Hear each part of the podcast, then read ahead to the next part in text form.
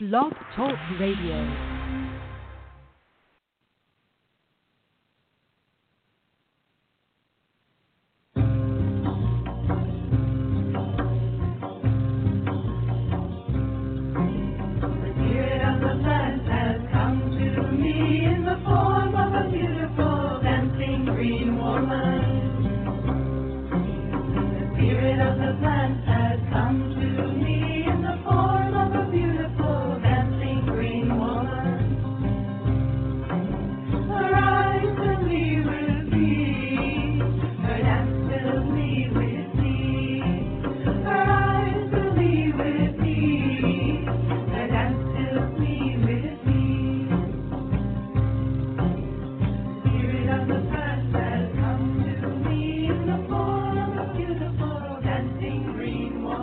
Hello and welcome. We're so glad to have you with us here this evening on Ask Herbal Health Expert Susun Weed, a two hour radio show each Tuesday night. Herbal medicine is people's medicine, simple, safe, effective. Please bring your curiosity and health questions. Susun will enlighten, surprise, and delight you. I know most of you know Susun Weed already. She's my mom, so I know her. But for those of you who have not yet met Susun, I'd like to share. She is the author of the Wise Woman Herbal series, wonderful books on women's health and herbal medicine, including Wise Woman Herbal for the Childbearing Year, Breast Cancer Breast Health exclamation point, The Wise Woman Way, Healing Wise, The Wise Woman Herbal, New Menopausal Years, The Wise Woman Way, down there Sexual and Reproductive Health the Wise Woman Way. And Abundantly Well Seven Medicines the Wise Woman Way, the newest book in the Wise Woman Herbal series. So exciting. In addition to being the editor at Ash Tree Publishing and writing her books, Susun is the director of the Wise Woman Center in Woodstock, New York. The Wise Woman Center is open to the public on appointment only basis. She offers weekend workshops, intensives, and apprenticeships throughout the season. Susun is also available to you online via wisewomanmentor.com. There you can go and view her weekly e-zine. You can subscribe to receive a notification via email each week, or you could join her mentorship program. Susun also offers distance learning correspondence courses and online courses.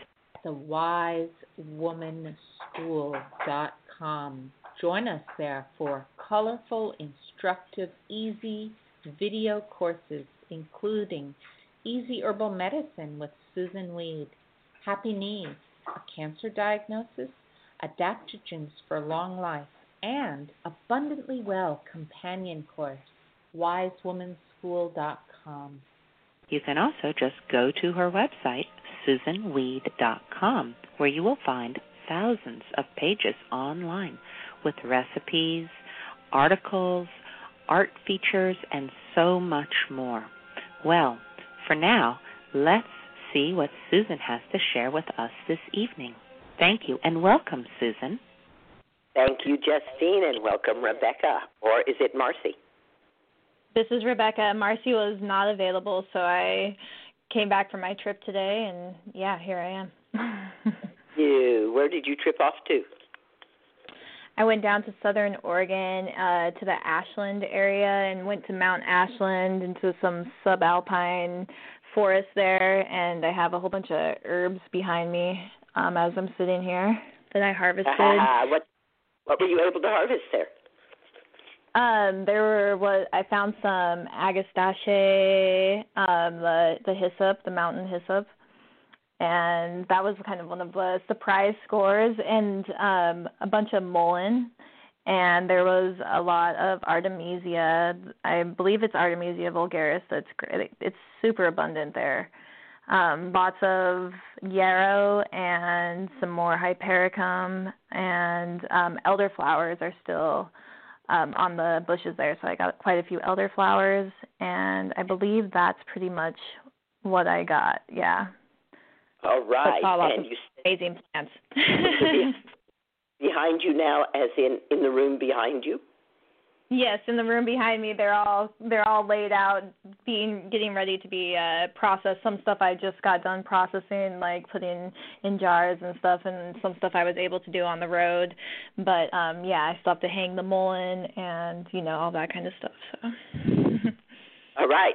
Well, it sounds like a good Mhm. thing you came home because it doesn't do to let that stuff sit around. Yeah, no, yeah, I did Me- a lot of harvesting yesterday, but it was luckily it wasn't as hot down there as it typically is this time of year, and the the ride back was well ventilated and not so hot. All right, excellent. Yeah, one of the Mhm. things that when we're harvesting nettle is I tell people not to harvest for more than 15 minutes at a time because if you harvest for longer than that, the nettle can actually start to rot the fresh nettle just from being up against each other. Yeah, I saw some nettle out there too, and there the nettle hasn't gone to flower down there yet, which I was surprised because ours is so far along. Right. Yeah, we have Mhm. very diff- uh, different patches of it that come to flower at different times because of different amounts of light and, and shade, of course. So, uh, especially especially those protein-rich herbs, they need to be dealt with promptly. And also, I find that people have a tendency to harvest more than they can actually process. Mhm. It's easy to be carried away by the abundance of nature and take more and more and more, and then not have the energy or the time or the space to actually hang it to dry, turn it into tincture, whatever it is you're going to do with it. Yes, I luckily One of the I reasons why I take encourage people to like just do it at the time. Harvest that hypericum, turn it into tincture right then. Take it, take the stuff with you, so that way you know you haven't over harvested. Or if you if you haven't gotten enough, you can get a little more. Yeah, and I always make sure I don't take too much because I do do several harvests. Uh I go out several times for like hypericum especially and for yarrow. Usually, you know, it's like some patches are really abundant and then other ones are not so much. So I like to only take like a little bit from each one and then later on in the year when I go back to those places and they set seed, I always make sure to like spread the seed too. Ah, wonderful, wonderful, wonderful. Yeah. Especially for the Mhm. hypericum, which is, um, you know, a three-year perennial. In other words, it lives for three years, but that's it. Mhm. Yeah. Yeah, and those patches do jump around and they they vary from year to year. Like one patch I went to this year, I was like it has been so abundant for so many years and then this year it's just gotten it, it got overgrown with so many other weeds and stuff. So they didn't Yep. mow it down I think around there, which they usually do. So usually do right. I Yeah. It likes, it likes places to get mown once a year. mhm.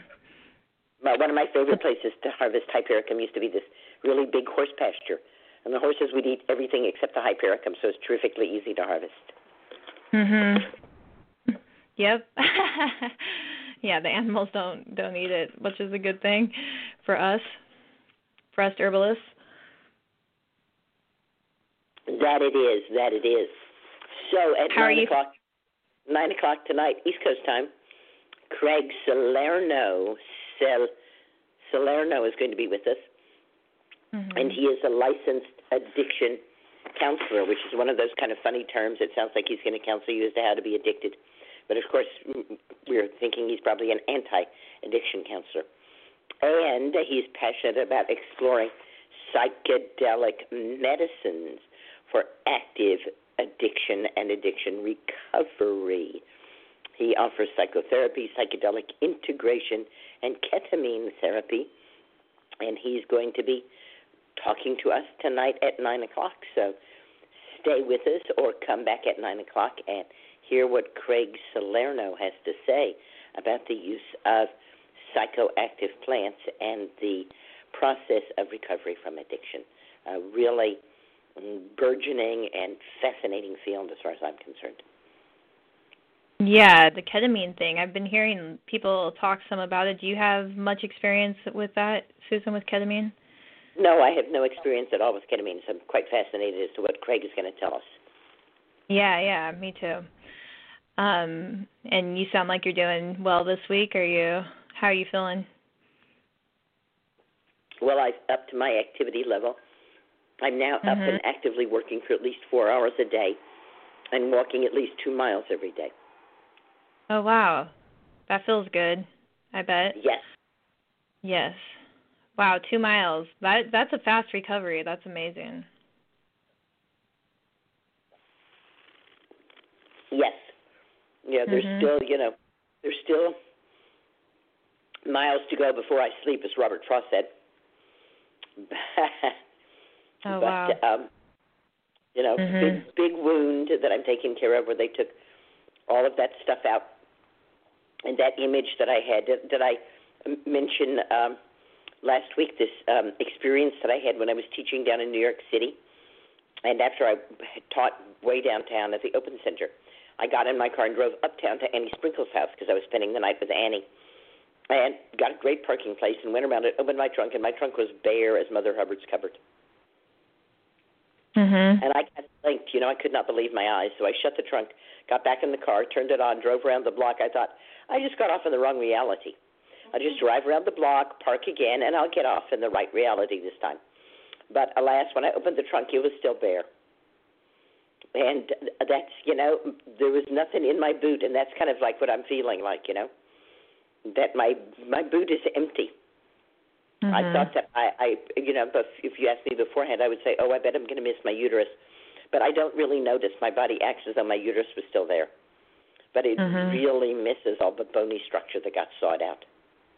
Mhm. Yeah. Quite, it's quite the empty boot.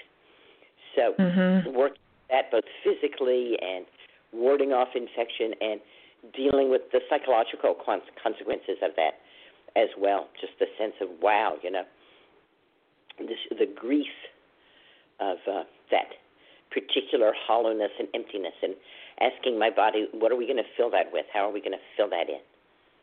Mhm. So Hmm. it's a, quite the challenge to the body to fill in that much tissue over, over that large wound. But I think I did mention that somebody sent me a pink plush elephant. Thank you so much. Um, Mhm. uh, with blue flowers on her, and I named her Vavavoom, the vacuum elephant, because of course the doctors Mhm. want to put me on a vacuum pump, and I loathe to carry around a backpack with a vacuum for my wound. Um, so Vavavoom is on the scene all the time now, vacuuming the wound. Oh. Wow. Well, thank you for sharing. It's uh, You're welcome. Quite the- yeah, yeah, yeah. I was I hope it's really not too grim and awful, and that people are not like throwing up their dinners here. But we the show the show's good for that, sharing all of our most vulnerable things on here, all of us. Had a great So. talk. Heather yesterday, and we're you know just delighted with the uh, the Green Goddess apprentices that have been approved, and helping get them all situated, and um, really looking forward to our Green Goddess Apprentice Week, the first week of August. So that's Mm. all settling down and getting Beautiful, into yeah. place. Yeah, and I'm starting to I'll be moving Eagle- into space in August and in that week. that- so. that traditionally I'd always served anasazi beans for the first meal because anasazi Oh, yeah. means ancestor. And the first meal of the Green Goddess Apprentice Week is always beans and rice. And I serve beans Mhm. and rice in solidarity with all of the people on this planet whose meal that evening will be beans and rice. And those people are, of course, richer than the people whose meal will be only the rice Mm. and they don't have the beans to go with it. But throughout most of the world, most people will be eating beans and rice for dinner in some form or another. And I love to serve the anasazi beans, but I cannot get them anymore. I'm not sure what happened to the anasazi beans. And uh, Eagle Song said, I have some heirloom beads from Uncle So and seeds from Uncle So and So's and beans. So she's going to bring these heirloom beans. So we're going to connect to the ancestors through the beans. Nice. Yeah, my teepee that I got has Anasazi. Uh, it's a design on the teepee. You know, the teepees weren't Anasazi people didn't have teepees, but the Oh, design is. they, it's a beautiful design on there, though. Yeah.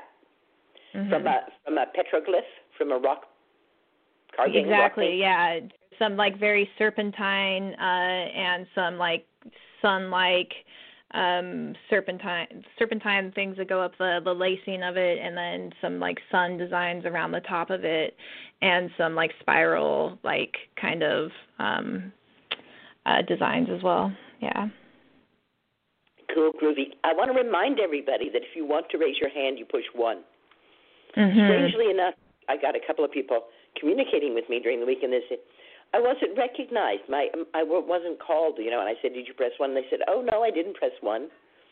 So hey, gang, Yes. you have to press one, or we do not know you have a question. Before we open it up to the callers, I also wanted to just uh we were talking about cutting cords last week and like uh, all of the complex things that can be caught in there from various uh you know interactions we have throughout our life and I was wondering when you've done some of that like deeper work and um found like those different thing, you know, like chords and you know you said harpoons and all the things in there are you using are you you're going into like a visionary state when you're doing that and going through each chakra um Exactly. Exactly. yeah and are you using any type of Active imagination. Um, it could be called a guided meditation. There's a lot of names for it. okay Not necessarily visual. We tend to Mhm. use visual words to describe it because we do Mhm. not have a vocabulary for proprioceptive things. mhm right okay So if you're i'm not uh seeing images, it's okay. Don't worry. Mhm. Okay. So I'm I'm still I'm working I'm working through this and I did have a little bit of help from a friend to do some work and I'm going to do some more deep work with it. So I was just curious like what your um if you had any more, you know, mm, ways of getting into those places uh doing that kind of work. So any tips, I guess. I've never had any problem. I've never had any problem getting in. After all, it's me. Yeah, right, right, right. Yeah, and it, like you said, it's not necessarily a visual thing, but just uh making sure there's nothing attached in there. Okay. Correct. Mhm. Okay. Okay, excellent. Thank you. You are welcome. And are you ready for the first caller? I am. Okay. The first caller is coming from the 206 area code. Hey, I think it's me. Is it me? How are you doing tonight? And this is Shay. I'm good. How are you? Oh, I didn't recognize your voice, Shay. Good to talk to you. You too.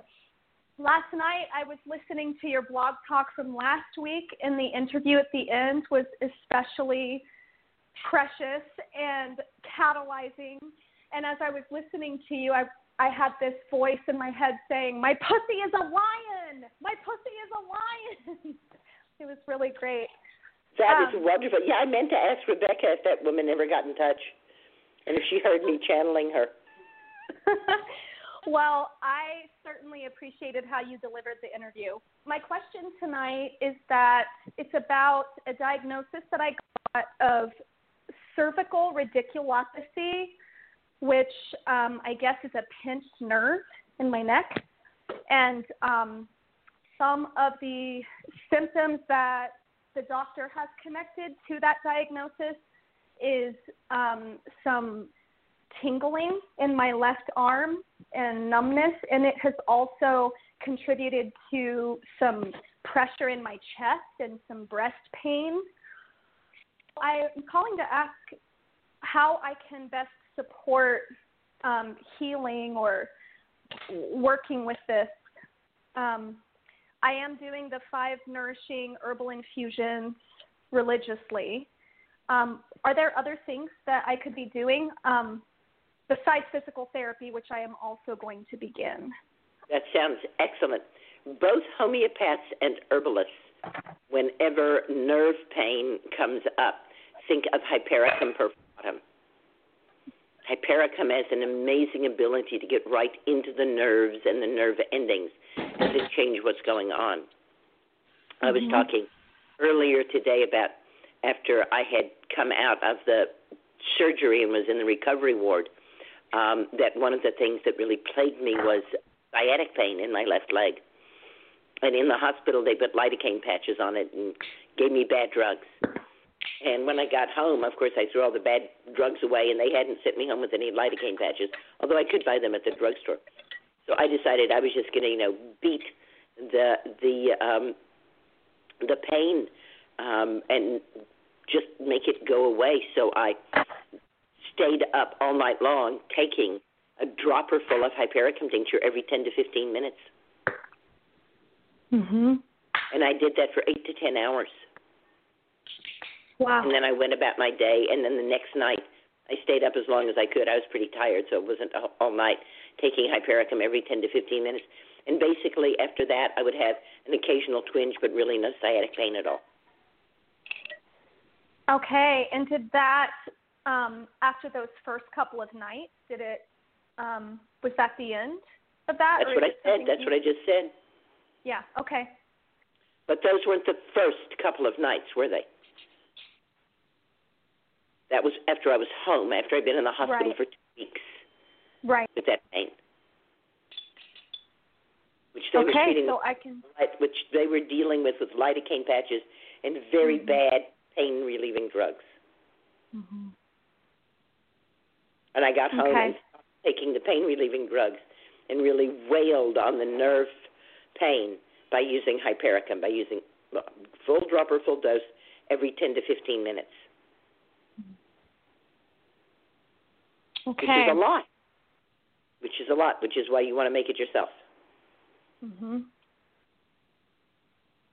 so that you feel that you can use lavish amounts of it. Not every herb am I using in that quantity, of course, but for the hypericum, that's what I found effective. Mhm. Okay.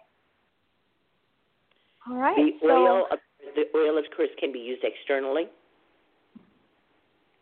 At the same time that you're using the tincture internally, if the oil helps relieve the pain or the numbness or the tingling or whatever's going on. Okay. Great. I have both of those things. Goody. All right. Thank you. Green You're blessings. welcome, Shay. Green blessings. Bye bye. Bye bye. The next caller is coming from the 732 area code. Hi, Susun. Hi. Hi. Um, okay, so I'm I called you back in maybe it was uh January. Um I had been in the hospital at the very end of November with a very bad case of pneumonia. And it was a week in the hospital and then 3 weeks home. And one of the things you told me to get was Mullein. So I tried calling on Mountain Rose. They were all out. And back, it was around Mother's Day, I went to a farm. I live in New Jersey, an herbal farm, and they had mullein. I got a mullein plant that was about four inches high, and it's now six feet high, and my leaves are one foot long. and so I want to ask you, how do I turn these leaves into uh, one would be were you talking a cup of tea or can I do an infusion? And then the second question is the other thing you mentioned. It was uh, with an E. I I made notes and I can't find them. And you said this is like a powerhouse. Like this will knock stuff out of you in one day, but you really take it just for one day. And I can't remember the name of it. Ella campaign.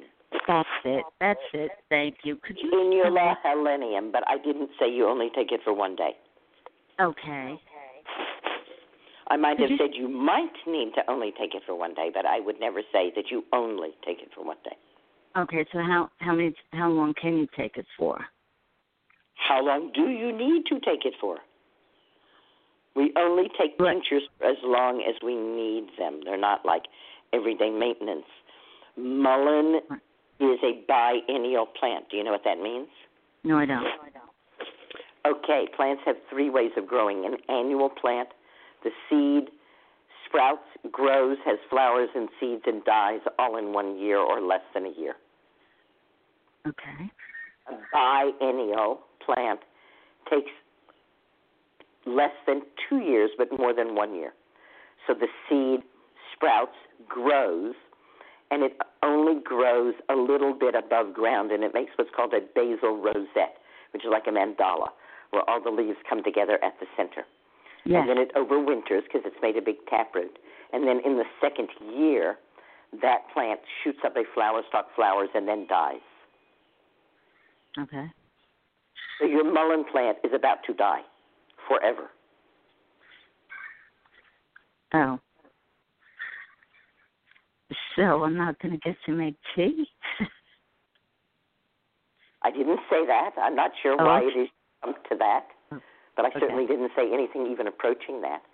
Okay. A perennial is a plant that lives for more than two years, hmm but at least three. Many people, when asked what a perennial is, say a plant that lives forever. Well, nothing lives forever. And many people are disappointed when they buy perennials that die after three years. But Mhm. that's still a perennial. If it lives for more than two years, it's perennial. Right. It doesn't mean lives forever. So Mhm. the best thing to do with the mullein is to cut the entire mullein plant down at about ground level and hang it upside down to dry. Okay. because there is no point in leaving it in your garden because Mhm. it won't do anything. Now, if you don't want the qualities that are in the stalk, and they're very important qualities, but you Mhm. prefer to let the mullein flower so that it sets seeds and could grow in your garden again, which is what I would do. I would never buy a mullein plant. I would simply go to flowering mullein that has seeds, and I would harvest the seeds and then scatter the seeds where I wanted it to grow. Okay. It is a wild plant. It is a weed. Mhm. Um, then you could just harvest the leaves, but they're cumbersome and difficult to dry, and they pretty much have to be hung individually. Okay. So it's a lot easier just to cut the whole thing and hang it upside down and dry it all at once. There's Right. uh, some sedative qualities in the stalk. The stalk is kind of awkward and sometimes has to be like sawn with a, a heavy duty saw, um, Mhm. depending on how big the mullein is. Yours is six feet, and the leaves are over uh, you know 12 inches long, so it might have a very thick stalk. But it's Right. certainly worthwhile getting that extra activity from the stalk, and that's why I harvest the whole thing just as it starts to come into flower. Okay. Then I, because it's then dried, and I cut it into pieces using a saw if I need to, or very sharp garden shears.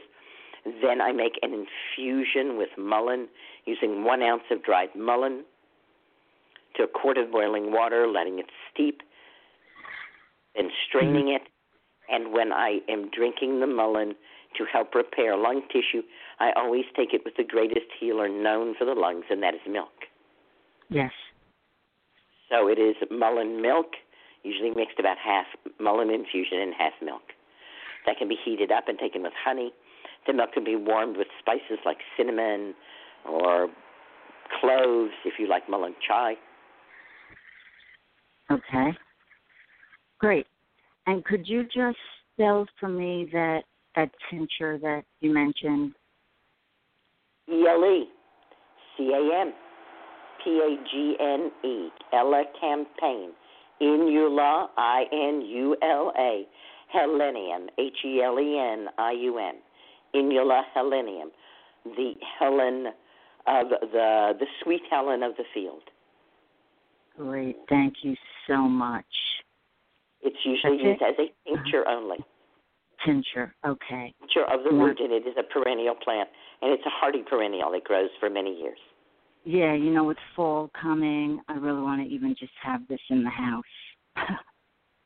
Not knowing, you know, what Sounds to good. expect. Yeah. Well, thank you so much. You are so welcome, and I talk about both Mullein and Elecampane in the, my free course um, about how to, to cope with COVID at wisewomanschool.com. If you haven't already, Okay. Oh, oh, on your free- wonderful. Okay. head on over Thank you. there and get your free course, and there's more on Mullein and Elecampane there. Great. Thank you.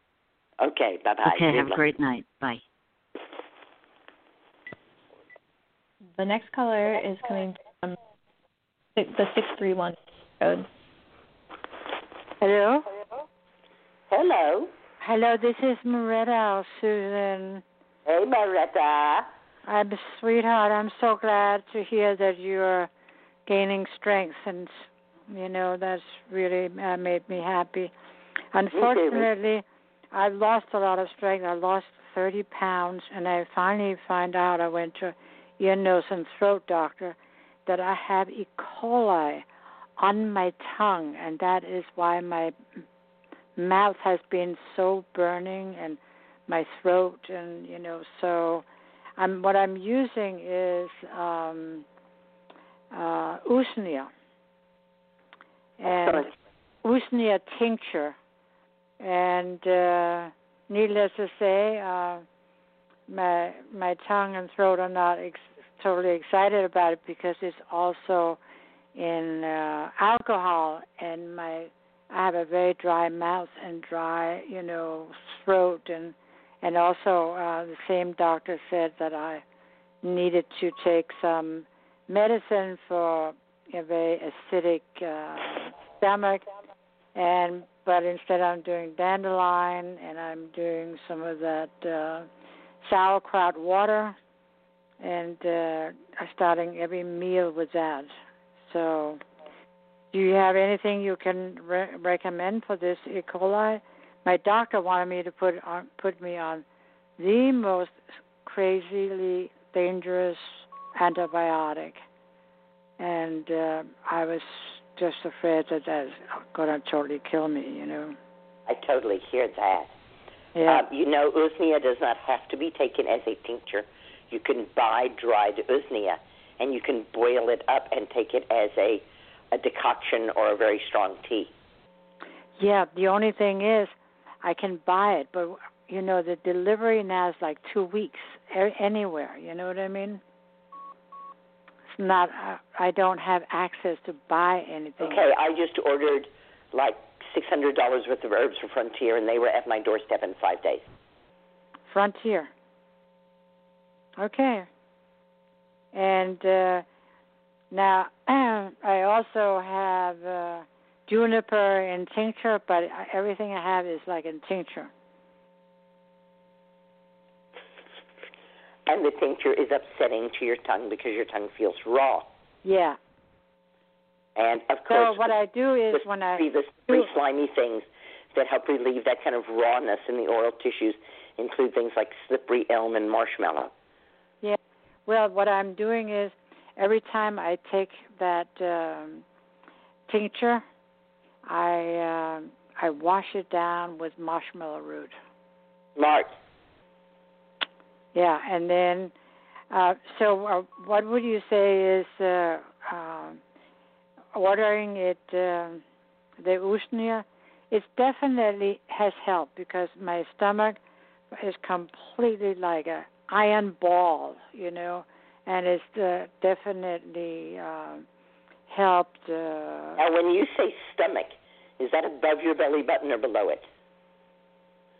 is it? Uh, it is. When I say stomach, it is whenever I eat, it goes down and sits there like a hard, like as if it didn't move. Then in the past couple of days since I used the usnea, at least uh, I don't have pain in it now when I eat. Before I had pain Nice. every Very time nice. I ate. Now it sort of has a, a little, sometimes a little gurgling to it, and you know gas, and my bowels are moving very very well, you know. But uh, I'm realizing that that usnea is really detoxifying, you know, and it's uh, uh, you know. Uh, so you know I'm All this time you know me and you're still clinging to the idea of toxins. How sad. oh don't don't cling to that idea forget that There are no toxins in your body. There is no way to detoxify. Okay.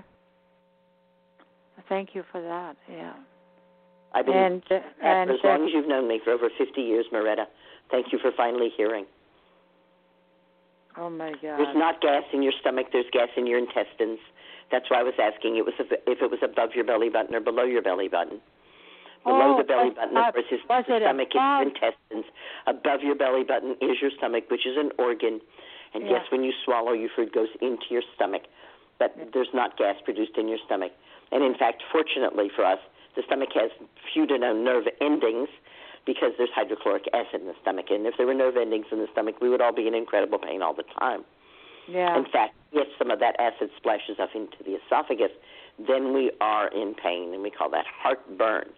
yeah. But but if we're feeling gas, or if we're feeling gurgling, or if we're feeling pain, it basically can't be the stomach. It has to be the intestines. Aha. Yeah. Well, let me tell you, what comes out the other end looks very peculiar. I've never seen it look like that. You know.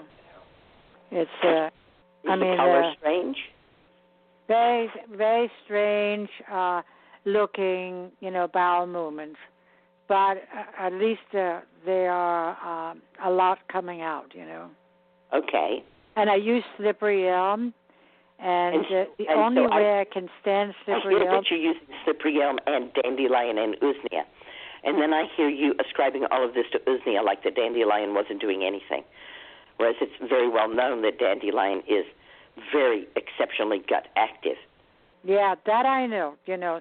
So I'm doing it with every meal, and again, you know, I do it, and then I, uh, and then I have some of that uh, uh, water from uh, the sauerkraut, and then again I take a little bit of this uh, marshmallow root and wash that down afterwards. Just Sounds very, very good. And I'm asking you why you're ascribing your improved gut health to usnea and not to dandelion and marshmallow. Uh, why am I what? You But are I think- saying, oh, the usnea is helping my, you said stomach, but I'm saying gut. Oh, the Yeah. usnea is really helping my gut, and I'm saying, why are we ignoring the dandelion and the marshmallow, which I think is what's actually having the effect on your gut, not the usnea?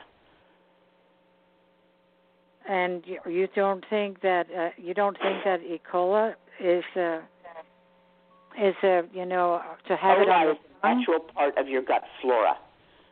There's supposed to be E. coli in your gut. Yeah, but this is but it's on my tongue. I understand, Yeah. but I thought you were talking about improvements in your gut. Yeah, but I'm just saying that my gut. Going around in circles here. Yeah, you you No, know I will, it is. I will just let it go. I am glad you're using the usnea, and I'm glad that your tongue is responding, and that it's helping you to get rid of the E. coli on your tongue. yeah. I absolutely believe that, and I'm happy to hear that. The other changes you're talking about, I believe, are coming from the dandelion and marshmallow and slippery elm you're using, and not from the usnea. oh, you think the help is really coming from the dandelion, and and so forth. Yeah. Not And to get what rid of the about E. my coli on your tongue, but the other gut changes you are talking about. Yeah. Am I somehow mishearing you? I thought you were saying there were positive and beneficial gut changes. Um. Do you feel Yeah. lighter? That there's gurgling? Yeah, slightly, slightly so. Since I started doing the usnea, there's a slight improvement in the gut. But um, Okay, so this is the last time I'm going to go going to go round on this, and then I'm going to go drop it. I don't think the usnea has anything to do with your gut. do you think it has something to do with my tongue? Yes, It's helping the tongue. yes. Yeah, thank you. And what's going on in your gut that's beneficial is because of the marshmallow and the dandelion. Yeah, okay. Thank you. Thank you, Susun. You're welcome. Yeah, there's a little bit of an echo on this phone here, so I had a hard time hearing you. Sorry. Yeah, it's uh, pretty uh, bad because then at the same time I also had uh, have a lot of back pain, and I, you know, was diagnosed with osteoporosis of the lumbar spine.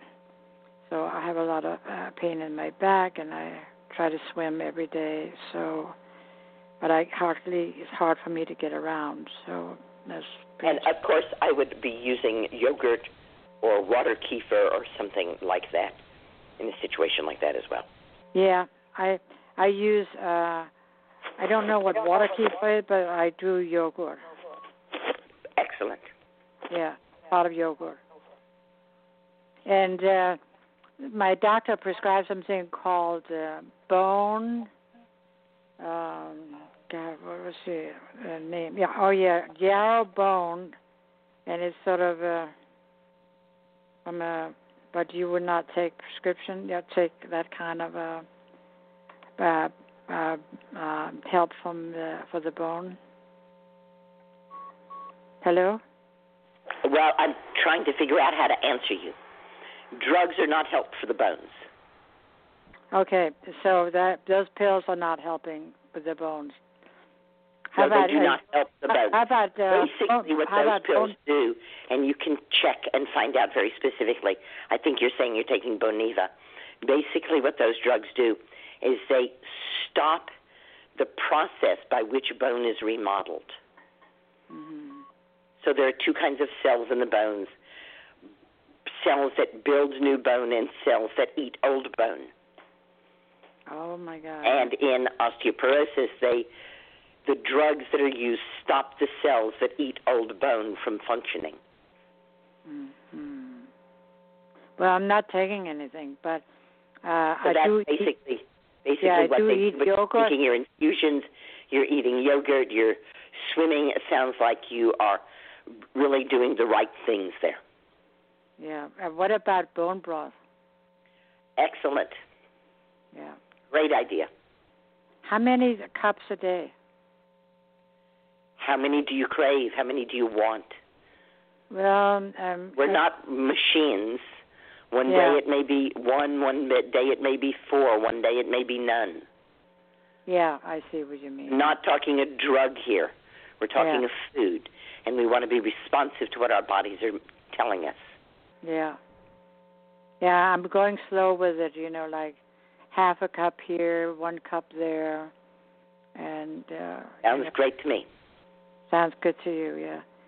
Well, bless you, Susun. I'm the bone. I have several bone broths in the refrigerator, and of course, because they're refrigerated, they like gel up into gelatin, and I really enjoy that as a summertime snack. That cold gelatin rather than heating up the bone broth.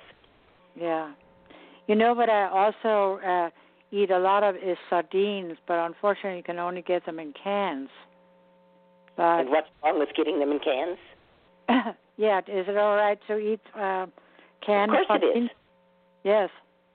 There's no problem with being in cans. What do you think?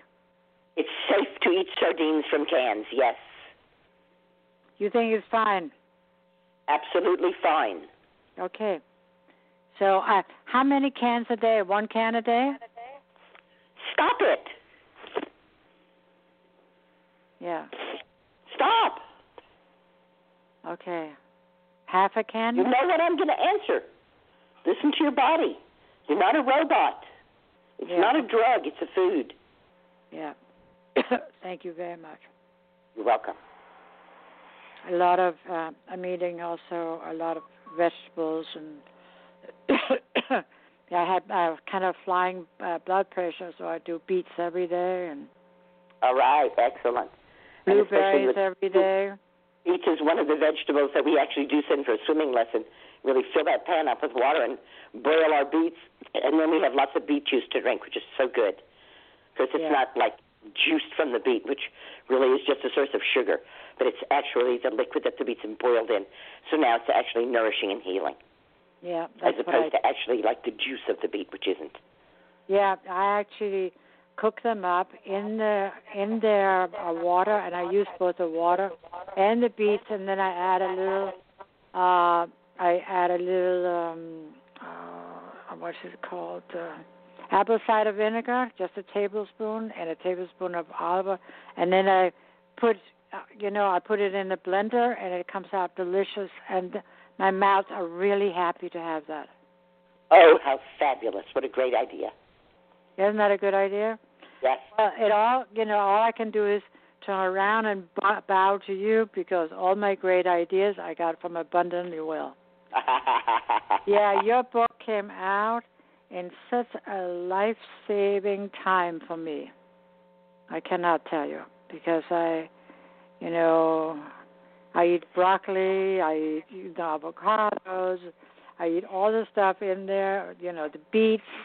I went into big time to get enough beats in me every day because I saw the writing. And uh, you know, it's also an old school in Denmark to buy, to eat beets with every meal, but nobody does it here. So, uh, but I'm doing it every day, twice a day. Hooray for you! Yeah, You lunch take- and dinner. You take such superb care of yourself. You are a real beacon to all of us, Moretta. Oh, thank you so much. But I, I've learned from you, and uh, and uh, I, my love for you is enormous. And I pray for you, and I know you're going to be well. And uh, I'm kind of making. I'm I'm walking with a walker, so you can imagine. I'm not in the best shape, but I'm still uh, making a little ramp, and I'm going out of my in my garden, and I have somebody helping me weed it and uh, I'll be back in shape again. All right, Noretta. Every day stronger and stronger. stronger and stronger. Yeah. God bless you. God bless you. And you too. I love you lots. Green blessings. I Thanks. tell you one thing. I love you so much. I can't even. It's so tender and so much of it. Love you. Mm, I accept that with great delight. Yeah. Thanks. Thanks. Green Thanks. blessings, my love. Green blessings. Yeah. and good- Green blessings. Love. love you. Love. The next caller is coming from the 206 area code. Hello. Hello. Hey, uh, Susun Weed. That is who you're Is speaking to. Yes. Okay, thanks. Um, hi. Um, I'm. I have a question for you. Um, about uh narcolepsy. Do you? I'm sorry, about do you know, narcolepsy. Okay. Um, do you know anything about treating narcolepsy with natural herbs? And also, do you and or uh, do you know any uh, natural herbs that can be taken to uh, balance out the sleep mechanisms in the brain? I, to answer questions like that, I would need to be a druggist or a pharmacist. Oh, Because okay, so druggists and anything pharmacists treat diseases. But I'm an herbalist and I don't treat diseases, I treat people. Oh, so okay, let's, okay. So let's find the person. Do you have narcolepsy? Oh, I think I do. I haven't really been diagnosed yet. I'm, I'm going to talk to a psychiatrist. I've been to a doctor and they referred me to a psychiatrist. Okay, well, so far as I know, but narcolepsy is not a psychiatric disorder. It is a functional disorder in which you fall asleep without volition. Yeah. and it can be quite dangerous. Basically, uh, someone who has a diagnosis of narcolepsy uh, does not drive a car Yeah. because they can kill themselves and others. So, as I said, it's not a psychiatric diagnosis; it's an actual functional thing. But again, back to my point, which is, as an herbalist, I do not treat diseases; I treat people.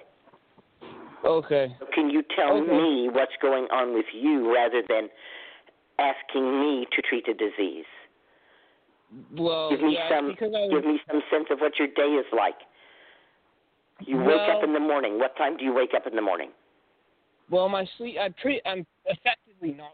Well, usually I'm nocturnal. Right now I'm awake at like uh three or four in the afternoon, and then I I'm awake until like I wake up at three or four in the afternoon, and I fall asleep at like uh like five in the morning the next day, and that's pretty much usually what it's like for me. So that has that does not in any way indicate narcolepsy to me.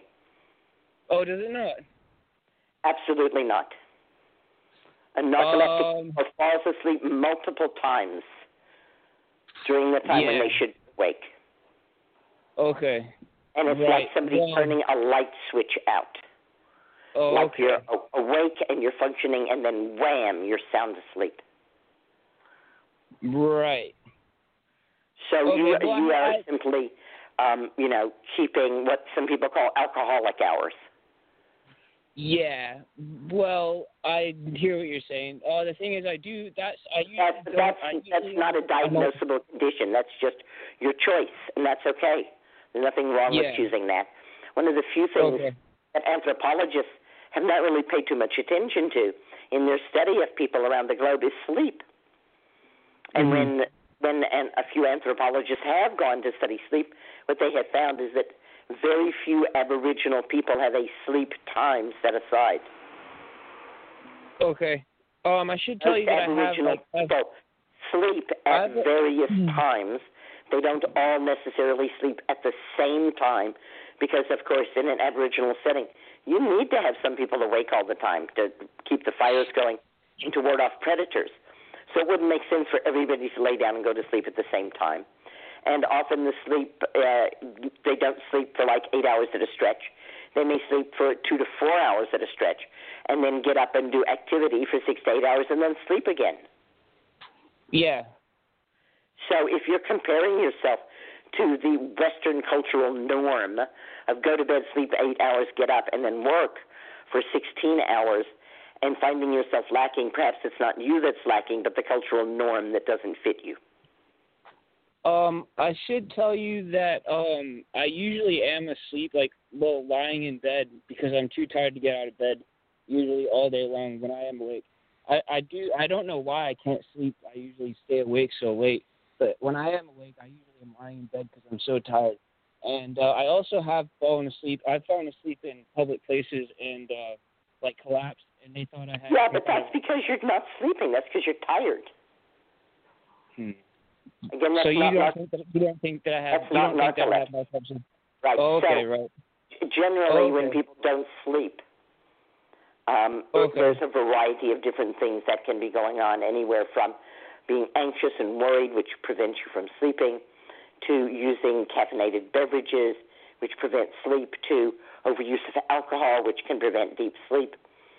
And uh, so, again, rather than treating a diagnosis, um, what we're doing is finding out about you and what really Yeah. works for you. And again, let me say that the need for sleep is highly overrated. Right. So, what I suggest that people do is to not harass themselves about their sleep, but not try to sleep either. So, if you feel sleepy and you lay down and you go to sleep, and then you wake up in a few hours, then you allow yourself to get up and do whatever you want to do. You don't lie there and try to make yourself go back to sleep. Yeah. Then when you feel sleepy again, you go back to sleep. Certainly in my recovery from my extensive surgery, I have found this very useful Mhm. so that I don't harass myself. If I fall asleep at 10 o'clock at night and I sleep until 1 o'clock and then I feel awake, I get up and do things. Yeah. And then by 3 or 4, uh, as the first birds are starting to sing, I might feel sleepy again. And I lay back Yeah. down and I go to sleep and I might sleep for another 3 or 4 hours. And Mhm. most importantly, I do not mentally harass myself and say, You're going to be so tired, you're going to be so tired, you're not getting adequate rest. I trust my body Yeah, to get what it needs. Okay. So then you you're basically saying that you don't think that I have narcolepsy from what what I'm telling you. I absolutely do not think you have narcolepsy from what you are telling me. Okay. And also you don't really you're not able to offer any kind of advice for treating it with natural herbs. I'm not off, able to offer advice for treating any disease with herbs because I don't treat Okay. diseases, I treat people. So the first thing I'd like Yeah, yeah. you to do is to start drinking nourishing herbal infusions. Nourishing herbal infusions. You can go to my YouTube channel, and at my Yeah. YouTube channel, there's a lot of information about the nourishing herbal infusions. You'll learn what herbs to use, how to make them, and start with any herb that you want. The herbs that are the most soporific of the five that I regularly use are linden Mhm. as well as oat straw. So you Mhm. may wish to have slightly more of those in your rotation. They usually rotate evenly through five, but you could rotate, you know, you could do one and then another one and then linden and then one and then another one and then linden again and then oat again. So you could add a little more linden and oat to the to your rotation if you want to. There are a great number of herbs that help to promote sleep, but I don't know that you necessarily would benefit from herbs that promote sleep. But you're certainly welcome to try them out. Ashwagandha, which is somnifera, the sleeping herb, valerian, a root that's used worldwide to help people sleep, um, California poppy, uh, one of the mildest members of the poppy family, but certainly able to help people sleep. Skullcap, one of my favorite, right, sleeping herbs, especially for people who are nervous and anxious and having a hard time sleeping because of that. So there's a tremendous number of herbs that can help with sleep. And in my book Abundantly Well, which Moretta was just talking about, I have an entire uh, two-page spread about drugs that, that help to induce sleep and herbs that help to induce sleep. Oh really? Uh where can I see that? You can buy my book Abundantly Well at the wisewomanbookshop.com, or you can buy it at that big bookseller named after strong women, Amazon's. Okay. Yeah, I might check that out. All right. Okay, Thanks thank for you your so much, call. Susun. Yes, Okay, take care bye. of yourself, not a disease. Green blessings. Okay. Good night. Okay, bye, Susun. Bye bye. The next caller is coming from the 720 area code. Oh, hello, Susun. Hi, what's up tonight? Hi, this is Anna. Um, I have a question. I um, I I've been having some probably arthritis and tendonitis in my thumb, which I'm pretty sure is because I've really increased my use of hand tools in the past month. You know, so it's just building my body up slowly. Um, I do a lot in my diet to support my joints and tendons, but but I'm just wondering if you have any additions to help me get over the hump sooner, maybe. Urtication. That's funny. I've been uh, I've been walking in nettles uh, every day for the past week. And getting your hand in the nettle. yeah, yeah. Excellent. Excellent, excellent. You having any good results? well, it's. I mean, it's. I don't know what I would be. I don't have a double blind. No, I don't know what I would be without. I still have like that's my limiting factor. Is, and maybe I need to get my hand in them even more. That's what I'm Um, saying. Yeah. It's not a matter of Yeah, walking in, because- it's really a matter of getting your hand in there and getting your hand thoroughly stung. Yep. Yep. My experience was that once, one morning, I woke up and the, my thumb was swollen up. It looked like somebody had stuck a golf ball in the base of my thumb. It was red and throbbing, and I could hardly close my hand. And I went up and stung my thumb, really stung it with the nettle. And within four hours, all of that swelling and heat and pain was gone, never to return. Mhm. Excellent. Now, of course, I got it, you know, immediately as soon as it came up, so it's going to be easier to resolve. When it's been there longer, it can be harder to resolve. But I, I think that really, really getting it stung, even, you know, picking some nettle and lashing it with Right. it. And I'll it was difficult to get my thumb stung. The nettle didn't want to sting me. And I wound up Yeah. like pleading with it, please, please sting me. I know we're friends, but please sting me. right. Oh, that's great. Yeah, because I'm and and doing it with intention rather than it just happening in the course of my work is going to be much more powerful. exactly. Yeah. Oh, well, that's simple. Yes. Yeah, and a good friend. Yay, urtication. Yay, urtication. Thanks, Susun.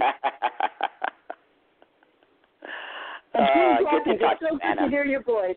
Yeah. Uh, good to hear yours as well. Green blessings. Lots of love. All right, green blessings. Bye bye. The next caller is coming from the 603 area code. Oh, that's me. Hi, Susun. Hi. I'm I'm so happy you sound good tonight. I didn't catch the beginning, maybe when you updated everybody, but um I'll listen to the to the replay. But you sound better to me. Um, I'm so happy to hear your voice, and it you sound a lot stronger. I'm so glad to hear that. You know, I was I was saying this week. I said, you know, when I first came out of surgery, I realized that I couldn't advocate for myself and heal myself. That all I could do was heal myself, and I just had to let all the rest of it go. And then, you know, after a month, um, I wound up back in the hospital for a short stay, and I was able to both advocate for myself and heal myself. And now that I've been back a couple of weeks from that hospital stay, I find that I'm able to heal myself, advocate for myself, and raise holy hell where it's needed. Ah, good for you. So I think bet I'm getting stronger. I yes, I I felt I bet that felt good to raise holy hell. to be able to do that, right? Okay, Susun, It's one I of the main things that keeps my blood pressure down. um, uh, saying what you what you need to say brings Yes, blood pressure yelling. down. People say, "Oh, you shouldn't get upset. It makes your blood pressure go up." But I have a blood pressure cuff, and I test. And after I yell, my blood pressure is way down. It really helps me a lot. Oh, that's great. I'm great. I'm glad it worked for you. that's wonderful. Well, thank you so much for taking my call, Susun. I need uh, what whatever information you can give me with um get to to fight again to try to put on my armor against this pain that is with me because of my wicked scoliosis and um I I've been I've had to resort to um just to get through so I could get back to physical therapy. I have resorted to drugs, which I know you know nothing about, and I don't like to take them. But for now, they're enabling me to actually take, you know, exercising, get physical therapy to build up the muscles in my spine to help me somewhat. And I've been on gabapentin and diclofenac, which probably mean nothing to you. So um, I'm coming to you because um, I'm wondering. I would really like your input. I'm trying to decide right now. Um, I have not yet been able to um, get the medical cannabis um, to um, get that um, uh, money out, fifty dollars a year to um, get back on the medical. So that's my goal. Um, but for now, I'm trying to decide um, to go ahead with a steroid injection. Do you know anything about pros and cons? I mean, I of a steroid injection in my spine um, until I can um, save up enough. I, I actually talk about all of these things in abundantly well. I have not yet been able to purchase that. And yes. steroid injections are not very helpful, and in fact can cause more damage. Okay. And I would never call I would never call scoliosis wicked, but I would definitely call gabapentin wicked. It's one of the most Yeah. wicked drugs out there. It causes suicide. It causes psychotic breaks. It's usually given with another drug to help you not be so psychotic. Well, you know what? In my case, it's actually helped me because I always had a trou- trouble with anxiety, and it helped with that. So, but I'm trying to wean myself off of it because I don't think it's um, it's supposed to be a, a get uh, uh, help against nerves, but I don't think my pain is nerve. I think it's it, I don't think it's. Uh, I was told um, there's nothing pressing on my nerves, so that's why I'm lessening my dose. Um, but I still, you know, think I need it against anxiety because of the herbals would help me. Motherwort is so wonderful for women who are experiencing anxiety, and it does What is- not have any of the side effects of gabapentin. You know, when I was in the hospital because I could not advocate for myself and heal myself, and I chose to heal myself, they gave me gabapentin and gave me a big prescription of it to take home and threatened me and said, You have to keep taking it or terrible things will happen. And I will tell you, as soon as I got home, I threw it all in the trash. How did it affect you? It made me absolutely crazy. See, mine calms me. Well, it calmed me when I take it, but I think I can wean myself off of it. That's my goal, and go um and try motherwort again. Is that what you said? I my phone beeped. but I didn't Motherwort tincture, correct. Yeah, I, I I need to try that again. Um, I haven't I haven't um been able to get um any of that tincture, but I finally have success with a motherwort plant, but it's going to take a while because I it's just ready to The tincture is available from Catskill Mountain Herbals. It makes fresh motherwort tincture in 100 proof vodka. It's also available from Red Moon Herbals, who make fresh motherwort tincture in organic high high proof alcohol. It's very easily available. The ready Do made you tincture. do you prefer um uh, does Red Moon also do the vodka? No. Oh. Well, don't you prefer the vodka version of I do, but I want to give you more than one choice. The first Oh, choice I gave you, Catskill Mountain Herbals, does it with Okay. vodka. But the second Yep. one doesn't because they decided they wanted organic and they couldn't get organic vodka. Exactly, exactly. I I It's hear very you. disappointing to me, but that was their choice. Yeah. Okay. Yes. Oh, yes. Okay. We do Uh, at least use fresh plant plant material, and those are the two sources I know that use fresh plant material. And again, Oh. I always like to give you a choice, not just to give you one place and then you can, you know, decide what it is you want. But yes, it would be very silly of you to wait for your motherwort to flower and then make a tincture and wait six weeks before you could take it. Exactly. Exactly. Um. So get some uh, motherwort tincture now, and your motherwort. When did you plant it? Oh, um, actually last year. So it must be flowering now. Uh, that was my next question to you. I did a I did a silly thing. Um, you know, when you have a lot of pain, you know how you don't get to everything you want to do.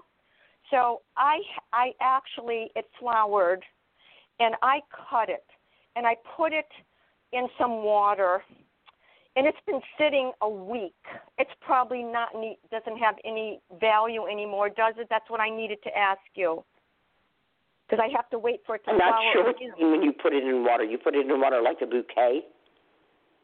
No, I actually put it um put it you know, I have um one of those things that has the needle stick uh, um a flower cushion pen soaked in water and I just stuck it in those pens so the leaf the leaves aren't underwater so they wouldn't That's what I'm rot. saying, like a flower arrangement. Yeah. you didn't yeah. toss the whole plant into a bucket of water. I, I'm sorry. Can you repeat what you just said? I should to- I should toss it into a bucket of water. No, I did not say that. I'm trying to find out what you did because when you say put it in water, that's extremely unclear. Of course it is, and I'm so sorry. Forgive me. Okay, what I meant, what I should have told you, is um, I put the bottoms of the stems in water, and so it has. How do the plants has, look now? Are they still flowering? Do the leaves have some turgor to them, or is it all wilted and limp? Um, let's say it's pre- It's like some of the leaves are are limp, but the flowers still look good. The leaves still look good. There's only a few leaves that are yellow, have yellowed. And I would say everything that looks good still has some activity and can be used. Okay, so just in case. Um, On the other hand, I would yes. like to say that cutting that herb up and putting it in a jar and pouring vodka over it is no more effort or energy than putting it in a needle holder and putting water in it. I know, and you know what? I kicked myself afterwards. I wasn't thinking straight. I was half asleep. So, um, I understand. I'm just saying, you know, if you say, well, I didn't have the energy to do it, I'm like, but you had the energy to do that, so you really did have the energy to make the tincture as well. But no, it's not wasted. Just get rid of the yellow leaves or any limp leaves and cut it up with some scissors fairly finely. Right, and I would cut off the wet part and not use that. And then fill a jar with it and pour 100 proof vodka over it and label it, and in six weeks you're ready to go. Yes. Uh, well, I thank you. Any other tips against pain? Or um, and I'm still I have a, quite an extensive section um, about herbs that can be used against pain in um, Abundantly Well. As you know, CBD um, and various combinations of CBD and THC um, are quite excellent to help relieve pain. Some of the herbs that I talked about previously, like California poppy and skullcap, are also excellent pain relievers Yeah. uh, depending on the specific of the pain. And this, earlier this uh, year, I did a workshop on pain, and I believe that my daughter Justine videotaped much of that workshop, and that that is available at various places. When she videotapes, she doesn't like you know just videotape the whole workshop as one thing. She videotapes you know three to five minute hunks of it, or the part where I'm talking about a specific plant, and then she might post those at YouTube. Would be one place you might look for them. I know she posts them at the mentor site, so the mentor students have special access to certain things. Uh, there's not a also there's also a course called Easy Herbal Medicine, and she takes some of those videos and puts them in that course, Easy Herbal Medicine, which is available at the wisewomanschool.com, in which every week you get a series of videos of my working with the plants as well as subsidiary materials. So those are the various things that she does. She posts some for free, and then she posts some in those two sites that you have to, um, in a way, have membership to. You have to, you know, Yeah, join I the Easy Herbal that- Medicine course or join as a mentored student. But uh, a certain Yeah. percentage is always free, and there's also a, quite a bit of good information in Abundantly Well. Yes. Well, well, thank you for that. I did want to share with you before, of course, I went on any of the. Uh, I I agreed to go to take these pain pills. They are are actually working, so that I can. I tried all of the above that you mentioned: the California poppy, the uh, the um, um, um, yeah, now my brain isn't working again. Um, all of the ones that you mentioned, I tried, and I even upped the dose. Like I, I, on I upping found when I tried California Poppy as pain relief that it didn't work very well. And in talking to people about it, they suggested that I was taking far too large a dose and that it was far more effective at very small doses. And when I dropped down to a three to five drop dose, I found it much more effective. Yeah, I started with a very small dose, and all the and I I had to work up because it didn't do anything. So I don't Mhm. know what the situation with with me, but those um lavender works Well, you know. Part, part of it is that different plants affect different kinds of pain. And Yes. I've also always found it useful to, you know, spend some time with my body and say, what kind of pain am I experiencing? Is it a dull pain? Is it a throbbing pain? Is it a sharp pain? Is it an aching pain? I was at a conference in Tucson, Arizona last December, and um, it was a conference on the use of psychoactive plants, and uh, especially for things like what uh, Craig Salerno is going to be talking about in terms of addiction and post-traumatic stress. And um, one of the herbalists who was there with me looked at me and said, "You're in pain." I said, "Yes, I am in pain." She said, "Can you describe the pain?" I said, "Well, actually, I have three different kinds of pain. There's a dull, kind of aching, bearing down pain. There's like a burning, radiating pain, and there's this sharp pain, like somebody stabbing me with shards of glass." I said, Yeah. and I found herbs that actively deal with the bearing down pain and that deal with the burning pain, but I haven't found anything that really deals with the sharp, piercing pain. And so she went home and she did a, you know, she spent some hours looking around for me, and she came the next day with the remedy. And she said, "This Oh. is the one I found." And I took three drops of it in the palm of my hand, and sure enough, that stabbing pain went away. Now I had Well- to take it every two hours to keep the pain at bay, and this I is something care. again that people generally don't really consider because they're so used to drugs, and you take a drug, you know, once and then again in eight to twelve hours. But with herbs for pain relief, it's often needed to take frequent small doses to get the pain relief that you need. Yes, I did that. What what what Susun was the one that worked for your stabbing pains? Melilotus alba, but Melilotus officinalis, the flowering top. Uh, that is one I have not tried, and all the other ones I've done in very small doses frequently. So this is one I have. Well, maybe. Oh boy, am I going to be? Am I going to kiss you and hug you from virtually? uh, Melilotus. Melilotus alba, which is the white form, and Melilotus officinalis, which is the yellow form. It's called yellow sweet clover or white sweet clover. It's a very tall clover, can often reach four to five feet in height, has slender racemes of flowers. Doesn't look like white clover or red clover. It looks quite different. Oh my gosh, I pulled some out of my yard. That tall one. Yes, it And has a wonderful sweet smell, which is why it's mm-hmm. Melilotus, which is honey flower. Oh, Meli wow. being honey. Okay, does the does the yellow work any better than the white, or are they both wor- both equal? Do you think? What she found was herbalist talking about the white, and that's what she had made, and she had it for me. And I, you know, went through the first bottle because I was taking it every couple of hours, and begged her for another bottle from home, and she graciously gave me that. And then I ran out of that, and I felt, you know, kind of embarrassed to ask her for more. And so I asked White Feather for some, and she had the um, officinalis, the yellow, and it worked absolutely fine for me. And now my daughter Justine just put up a quart of Melilotus officinalis of the tincture so that I could send Donna double what she gave me and return to White Feather double what she gave me, so that they have not only uh, the return on what they gave me, but they have enough to give to the next person.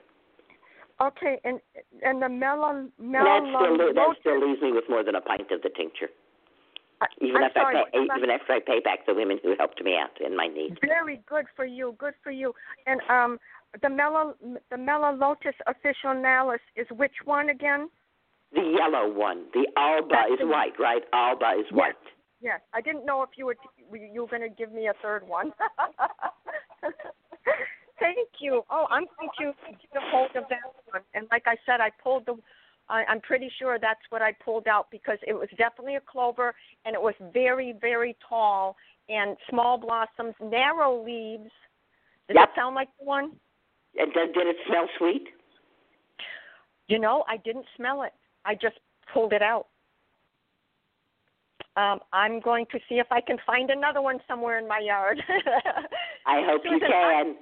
I rarely ever weed. I harvest. I, I thank you so much, and I've you been are praying. so welcome. Yeah, because I I can tell you're on your way. So thank you, thank you. Uh, the one that worked for me, just for you, just might work for me. I'll let you know. Okay, let me know. I'm eager to hear. yes, this blessings. Good night. This is Rose. So you know, when I call you next time, I'll let you know this is Rose. Thank you. Great. Okay, Rose. Thank you. Sweet dreams. Bye bye. Bye bye. Wow, time is flying tonight, Rebecca. What do we have? 15 minutes left before our guest, before Craig Salerno comes to talk to us about ketamine and using a psychoactive uh, psychotherapy. Mhm. Yeah, and we just have two callers as for now until he arrives. So we're doing Oh, and, and did you hear my question? Did our guest who didn't show Right. up last week ever get in touch with you? I have not heard from her, so I did oh, not have a just chance to her. a total no show. Yeah, Interesting. But I wasn't the person that scheduled her because I haven't been doing the scheduling, so I'm not sure if she reached Sandra or to um I'm not sure Yeah. if uh, it was Catherine that had scheduled her, but we'll find out. I'll Okay. do a little investigating myself. All right. The All right. next caller is coming from the 913 area code. Hi, Susun. Can you hear me? I can. Uh, this is Tressa. I've called in a couple of times before, and I could share with you so many stories of things that I've learned from you that have worked for me. Most recently, I dissolved my first breast cyst.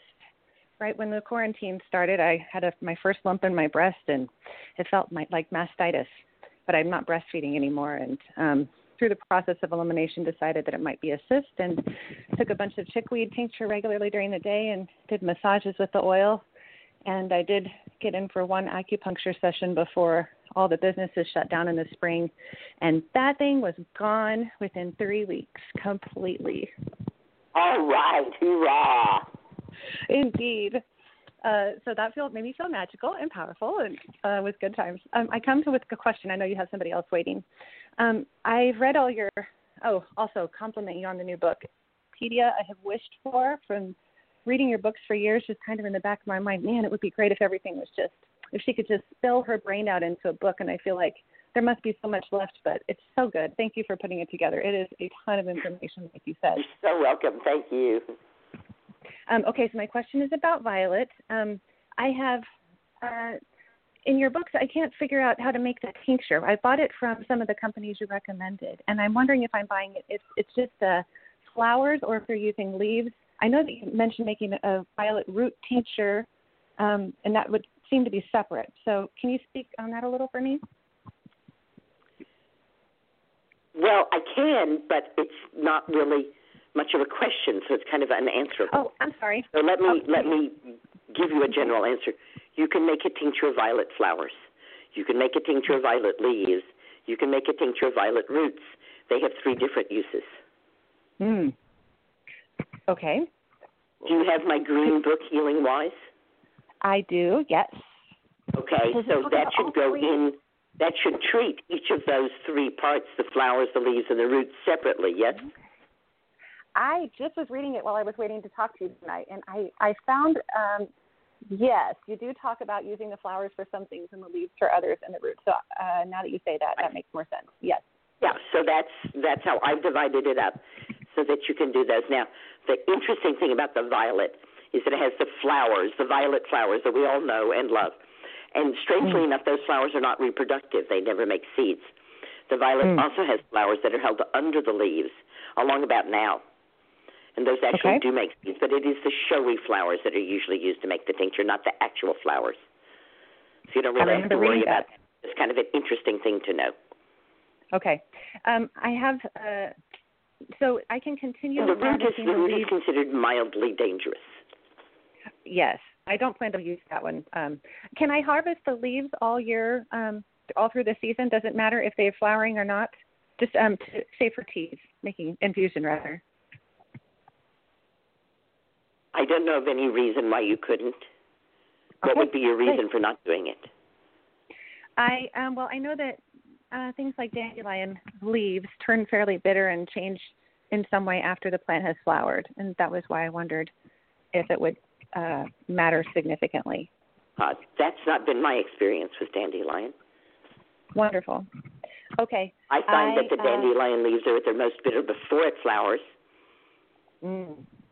And that after Okay. it flowers, the leaves get sweeter and sweeter. I'm going to try the ones in my garden then. I'm glad that we talked about this. I have one quick fact, question I like St. fall John. harvested dandelion leaves the best because to me they are the sweetest, and the early Okay. spring ones are far more bitter. Mm. I'm going to try them again. And again, Uh, those oh. those that bitterness usually is coming from alkaloids, and those alkaloids are stored in the root over the winter time. And so when the first spring growth comes, that's alkaloid rich because it's feeding off the root. And then once it flowers, many of those alkaloids move into the flowering stalk. Um, Maria Treben, the Swiss herbalist, used dandelion stalks as a prime remedy. And um, then after it's flowering, uh, there's far less alkaloids, and that's why the leaves get sweeter. Huh. Oh, great information. Um, Yeah. Do you? But dandelion, of course, is the most gracious of all herbs. Any part of dandelion, harvested at any time and prepared in any way, makes a perfectly great remedy. So dandelion is a perfect beginner's herb because you really can do no wrong with dandelion. What we sometimes see, and this is noticeable in things like basil, right? If you have grown a basil plant, you know that to get big leaves, you want to keep it from flowering because basil is an annual. Annuals grow from a seed. That plant grows up. Its desire is to flower and make seeds and then to die. So once it starts to flower, it puts little to no energy into its leaves. It's just to making flowers and seeds. And so to harvest basil leaves, we want to keep the plant from flowering and we want to harvest those leaves before it flowers. But violet is a perennial. And because of that, the plant is continually feeding all parts of itself because it's going to go on from year to year, unlike plants that are annuals. Makes sense. So with annual plants, you definitely want to get the leaves before it flowers. But with perennial plants, you can generally harvest leaves even while it's flowering, depending on the individual plant, of course. Mhm. Mhm. And uh, I have some motherwort that I've tinctured at three different times this season. I can't wait to experiment with it and see how it is. A few shows ago, you were talking about the young Yes. motherwort, the middle That's season, and the end season. So, yes, yay. Well, I can let you go and talk to the other person. Uh, thank you for your time. Green blessings. Thank you for your questions. Green blessings. Good night. Good night. Good night. The next caller is coming from the 919 area code. Hi, good evening. Good evening. What's up with you tonight? Oh, okay. So I'll make my question quick. Um, eh, I was so glad I remembered that you were on tonight because I was staring at my um my I think it's Siberian motherwort. A friend of mine gave me a plant this year. Does that sound right, uh, uh, Leonurus? there is a Siberian motherwort, yes. Yes. And so it's huge. It's like six feet tall, and I think it's getting ready to flower. And I was just curious um, how you work with that plant, if you do. Well, I don't grow it. I use the wild motherwort that grows around me, uh, the Leonurus cardiaca, um, or hands from the heart, as she was like us to call her. And someone did send me a bottle of Siberian motherwort tincture, and I tried it once or twice, and I did not like it at all. I did not feel that it was in any way similar to or congruent with the motherwort that I know and love. Right. It's uh, like it has a different action, right? Like it's um I I read about it being called like marihuanillo in Mexico and that they use it more as like a hallucinogen. Is that right? But I didn't know I didn't read how they actually use used it. in that way, yes, but usually not as a tincture. Usually it's the fresh leaves held in the mouth, Oh, okay. Interesting. or the flowering plant smoked, dried and smoked. Okay. Cool. That's so yeah, I will. I'll give it a try and I mean so but you did you when you received the tincture did you receive it and use it thinking that it would be like do some people use it similarly to the other um I would just took Leonurus? it. I just took it to see how I responded to it, and I did not have a pleasant response to it. Okay. Okay. Cool. I will. I'll just give it a try. Um, Absolutely. That's that's what's fun about herbal medicine is it's hard to go really wrong. Just give it a try, see what you think, see what you like, and uh, see how you relate to the plant and the plant relates to you. Awesome. I will try that. Thank you so much. Do you have time? Can I just share one thing with you? Please, I'd love it. Okay, so I have um I have a farm and there is an indigenous Mexican man who's a friend of kind of a family member who's been coming out to the to the farm. And he saw the elderberry and said that he grew up using that plant. They would take the branches with with the leaves on and they would burn the branches like in the fire. They would kind of get them blackened a little bit and then they would use the leaves of the elder to um like for sore and achy muscles. I was like, wow, that's so interesting. I had never heard of that. So I just wanted to share that with you. Thank you. Yes. Yeah, there's quite a few uses worldwide for using the the uh, small branches and people um, talk about the doctrine of signatures, how the small branches look like they have little ulcerations or little wounds on them. And so, by the doctrine of signatures, that would help heal ulcerations and wounds. Of course, we remember that Elder Moore is the goddess who guards the elder. And it's mm. especially important if you're going to actually be cutting her branches to make sure to get her permission. There's the apocryphal story about the road crew in England who was building this, you know, super highway, and they came upon a grove of elder, and they just laid down their tools and refused to work because they were not going to cut down the elder because they knew that it would cause terrible traffic accidents, and they actually had to make the engineers make a bypass around this elder grove with the road.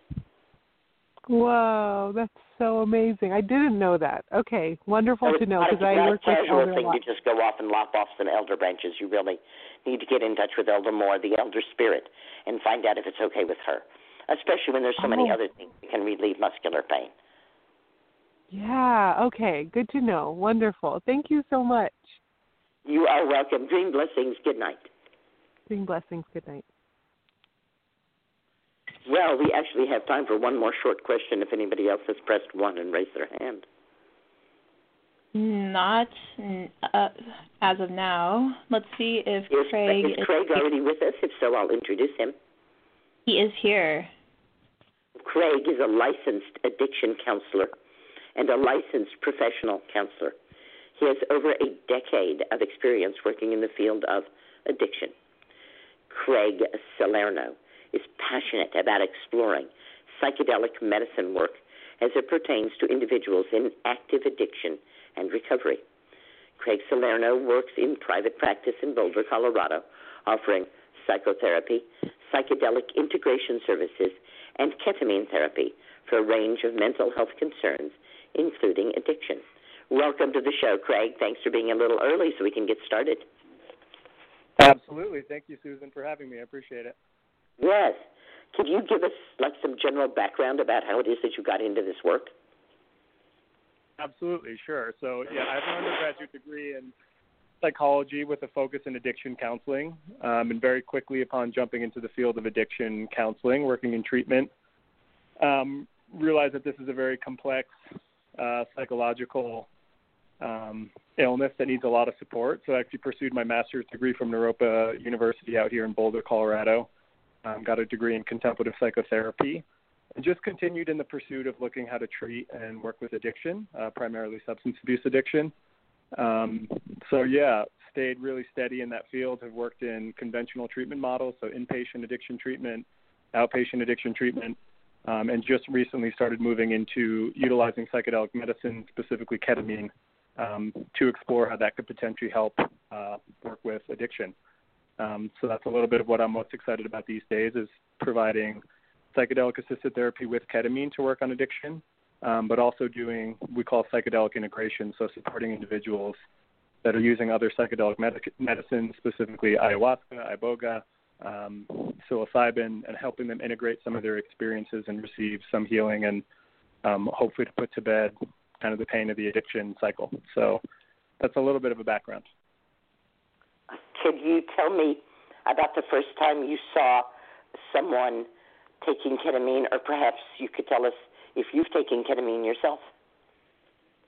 Yeah, so I worked with it personally. I'm so I'm ketamine assisted psychotherapy trained through the Ketamine Training uh, Institute um, with Dr. Phil Wolfson and Julane Andries, and that was actually the first time I'd ever worked with ketamine. Ketamine kind of has a, a negative uh, connotation, I think, in the substance world. Um, often, I think a lot of people associate it with what they call the K-hole and kind of losing control. It's a dissociative medicine, so it's often kind of equated with losing control. But the first time using it in a therapeutic setting, um, I think one of the big benefits of ketamine is that it really downregulates the nervous system, uh, provides a strong sense of safety and comfort, and that enables therapists to actually kind of move in a little bit deeper. Um, particularly with substance abuse and addiction, there's a lot of trauma that we're typically working with, and what ketamine has a wonderful ability to do is really lower the defenses, um, kind of instill this natural, cool, cool um, emotional state and let us navigate a little bit deeper into the work um, with a lot more safety. And then it's also a psychedelic medicine, so it initiates a lot of spiritual insight, a lot of visual insight. Um, so you're kind of entering into territory with a lot, a lot of different tools that maybe you don't have um, when not using a psychedelic medicine. And in general, if you take ketamine, about how long is your uh, perception altered? Yeah, I mean, it, it depends, I think, client to client based on sensitivity. Um, but typically, I would say within an hour to an hour and a half, the client will experience kind of a peak um, and then kind of a downfall, and then there's kind of a lingering impact for another additional an hour and a half. So we usually schedule for about three hour sessions for ketamine assisted psychotherapy. Um, so what someone will do, we'll come in, we'll set intentions, we'll build relationship around what we'd like to work on in that session. Um, they'll ingest the medicine within 15 minutes. There's an onset that the client can usually report, um, feeling some alteration in consciousness. And then by 45 minutes, there's a peak, often, um, as I mentioned, spiritual insight, visual insight, um, emotional release, and catharsis. And then back down for the next maybe hour, um, where we do a lot of debriefing, and the therapist is very active in the session, um, supporting the client with kind of unpacking what came up um, but a lot of the way that we really encourage people to utilize these medicines is to really trust the innate healing intelligence that kind of comes internally. So what we're doing as psychotherapists is really providing a safe space for them to do the deep internal exploration, utilizing the psychedelic medicine as a catalyst, and the therapist kind of holds space, provides additional support and insight and grounding, and then really helps kind of debrief and, and kind of ground the insights on the back end of the session. Yes, that's that certainly would be the way that I would describe it is that it's not the ketamine so much that allows people to feel safe as the safe space that you, the therapist, set up. Absolutely, because yeah. we certainly know people who've who've taken ketamine in a non-safe space who have not experienced safety. Absolutely, yeah. I think when given yeah appropriate setting, the medicine can become very powerful, and it does. I mean, it works on the glutamate system. It really helps turn off some of the alarm systems. So yeah, as you mentioned, like the an ideal setting, a safe setting, this medicine particularly has a lot of potency with helping initiate the safety. But yeah, of course, the therapist and that that space yeah. alone, I think, really does a lot of the work. And our thanks to Timothy Leary, who way back in the '60s says, "Set and setting, everybody, set and setting." This is what's really yeah, important. It certainly, you know, was my experience during the years when I took LSD, sometimes as much as twice a week and guided the hundreds and hundreds of people on trips is that the difference between um, using LSD in a way that helped to promote growth emotionally and spiritually was the set and setting. And people who did not pay attention to that often got themselves into real jams. I mean, Absolutely. the funniest thing I ever saw anybody do, we were, you know, pretty far out, you know. I'd like to take people into a forested setting because there there is quite safe. And this person that I was guiding said, "I just need to be alone," and walked away out into the forest. It was gone for hours. I mean, really to the point where I'm thinking, "Oh my gosh, have I like, you know, lost psychic communication?" He comes finally about ten minutes later, walking out of the woods, stark naked. Right, and the next day he goes, where's my wallet? And I looked at him and go, well, you're, you're going to have to, you know, go back into your memory and see, see if you can remember where you divested yourself of all your clothes, sir. Because I'm sure that's where your wallet is. But it was just wonderful Yeah. to see, you know, that he knew he wanted to be alone, and then when he got alone, he just said, you know, I'm a child of nature. I don't need all this stuff, and it was Yeah. it was amazingly healing for him to do that. Even though, of course, the next day he was, he was very upset that he had tossed his wallet somewhere.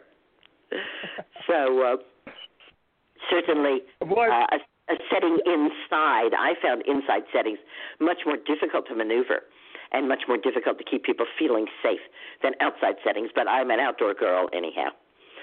So do Yeah, you have? have- Um, do you say like this person is a good candidate for psychedelic assisted psychotherapy and this person is not, and what would help you distinguish between those people? Yeah, that's yeah, great question. One of the big the big things we look at is we're typically working with people that are considered quote unquote treatment resistant, and what that really means is that they've tried a series of other treatments. Maybe they've tried a standard medication, they've tried psychotherapy, um, they've tried to shift their diet, and they're just not seeing kind of the impact and movement through what they're trying to work on.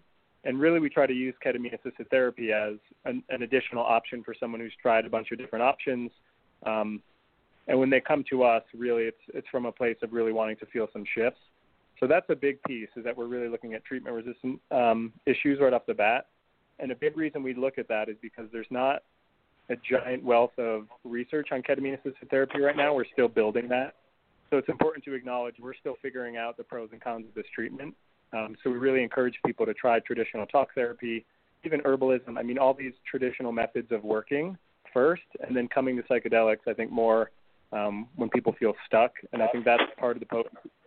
The potency of psychedelic medicines is when people feel stuck, they're kind of witnessing what the issue is, but they can't really dive deep, or they feel like maybe the defenses are too high. Where I want to get to this core trauma, um, but it feels particularly challenging to go in there. Even when I talk about it, I can't access it.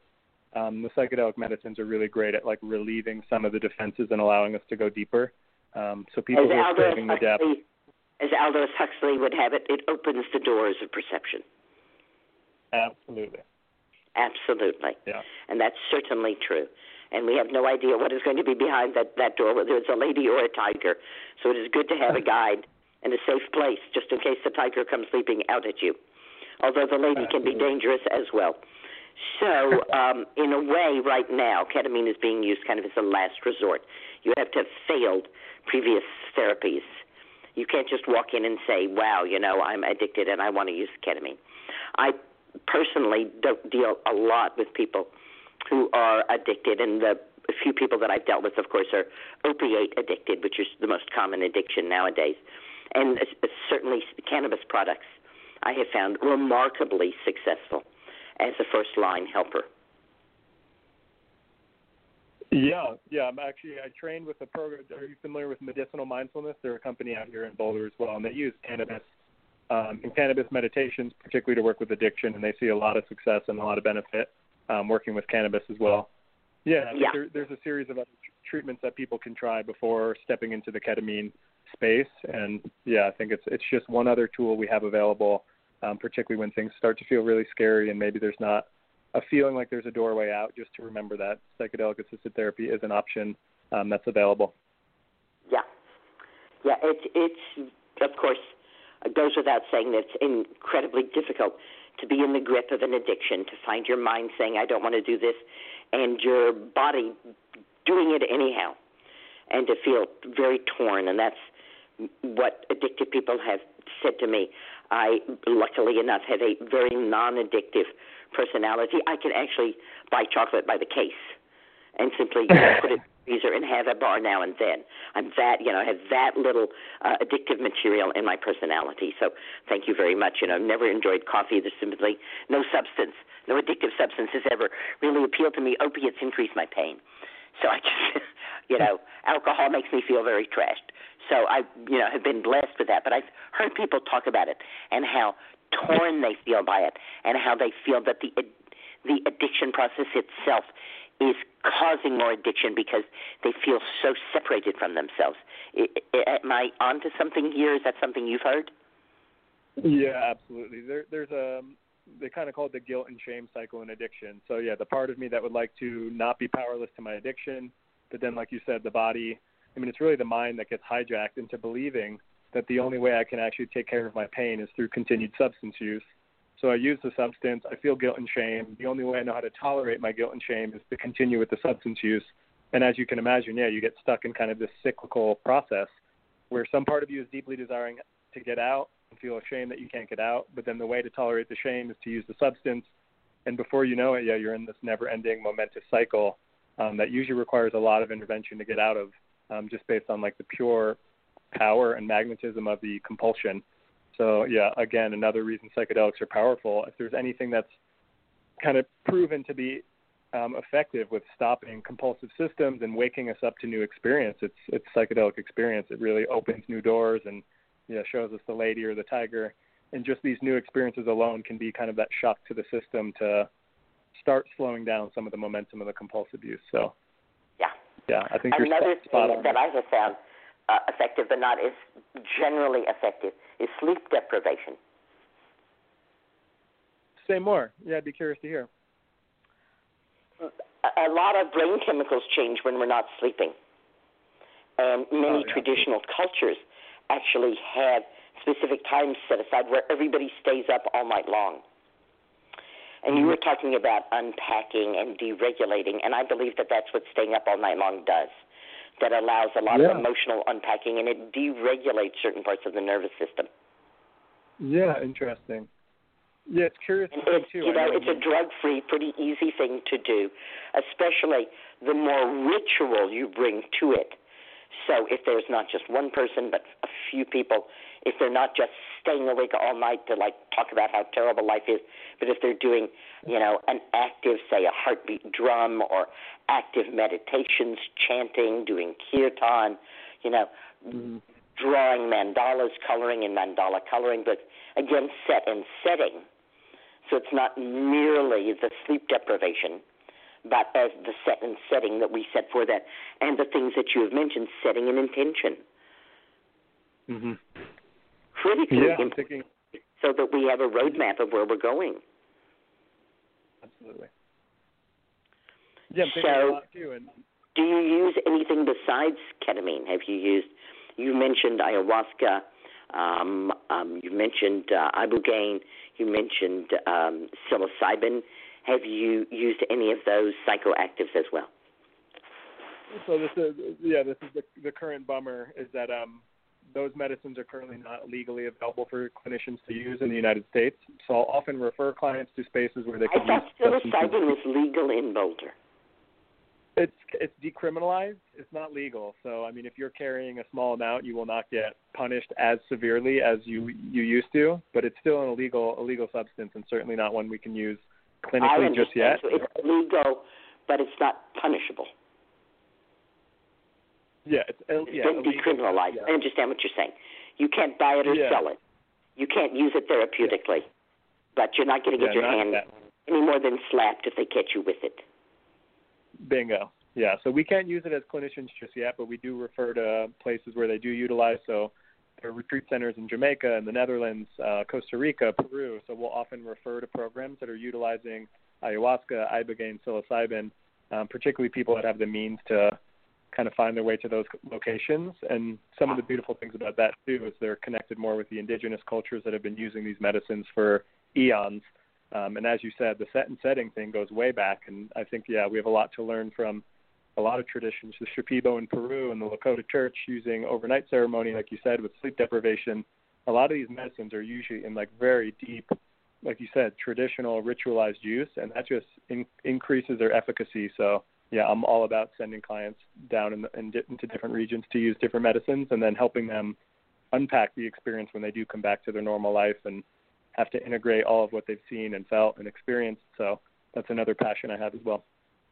Yes, my first peyote ceremony, and every peyote ceremony, although I haven't been to many, has been an all night ceremony, which you stay up singing and being together all night long. So there's there's that aspect to it as well as doing that. My experience and the experiences I've heard from people that I've worked with um, about psilocybin and about peyote have been pretty generally um, beneficial to them. One of my students was actually um, one of the people who was in a, a fairly early study, gosh, I guess over 20 years ago, of psilocybin with people with terminal cancer, and she actually survived her terminal cancer. She's one of the few in the group that did, and oh. they all were given a single dose of psilocybin, and it pretty much eliminated their fear of death. And she came to me. She said, "You know, it's been ten years since I was able to take psilocybin, and I'm starting to get afraid again. Can you help me find some more psilocybin?" Oh wow. She said, "I just, I just need a touch up. I just need a reminder." Yeah, a recharge.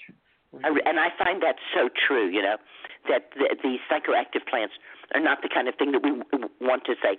Okay, we're coming every week for a ketamine session. Okay, we need to take psilocybin. You know, every two weeks. Um, no, these plants often can be used as a one time use and have profound changes. Again, if you have some help, some guidance to help you understand what you've experienced and how you can translate that into your real life, as we call it. Mm-hmm.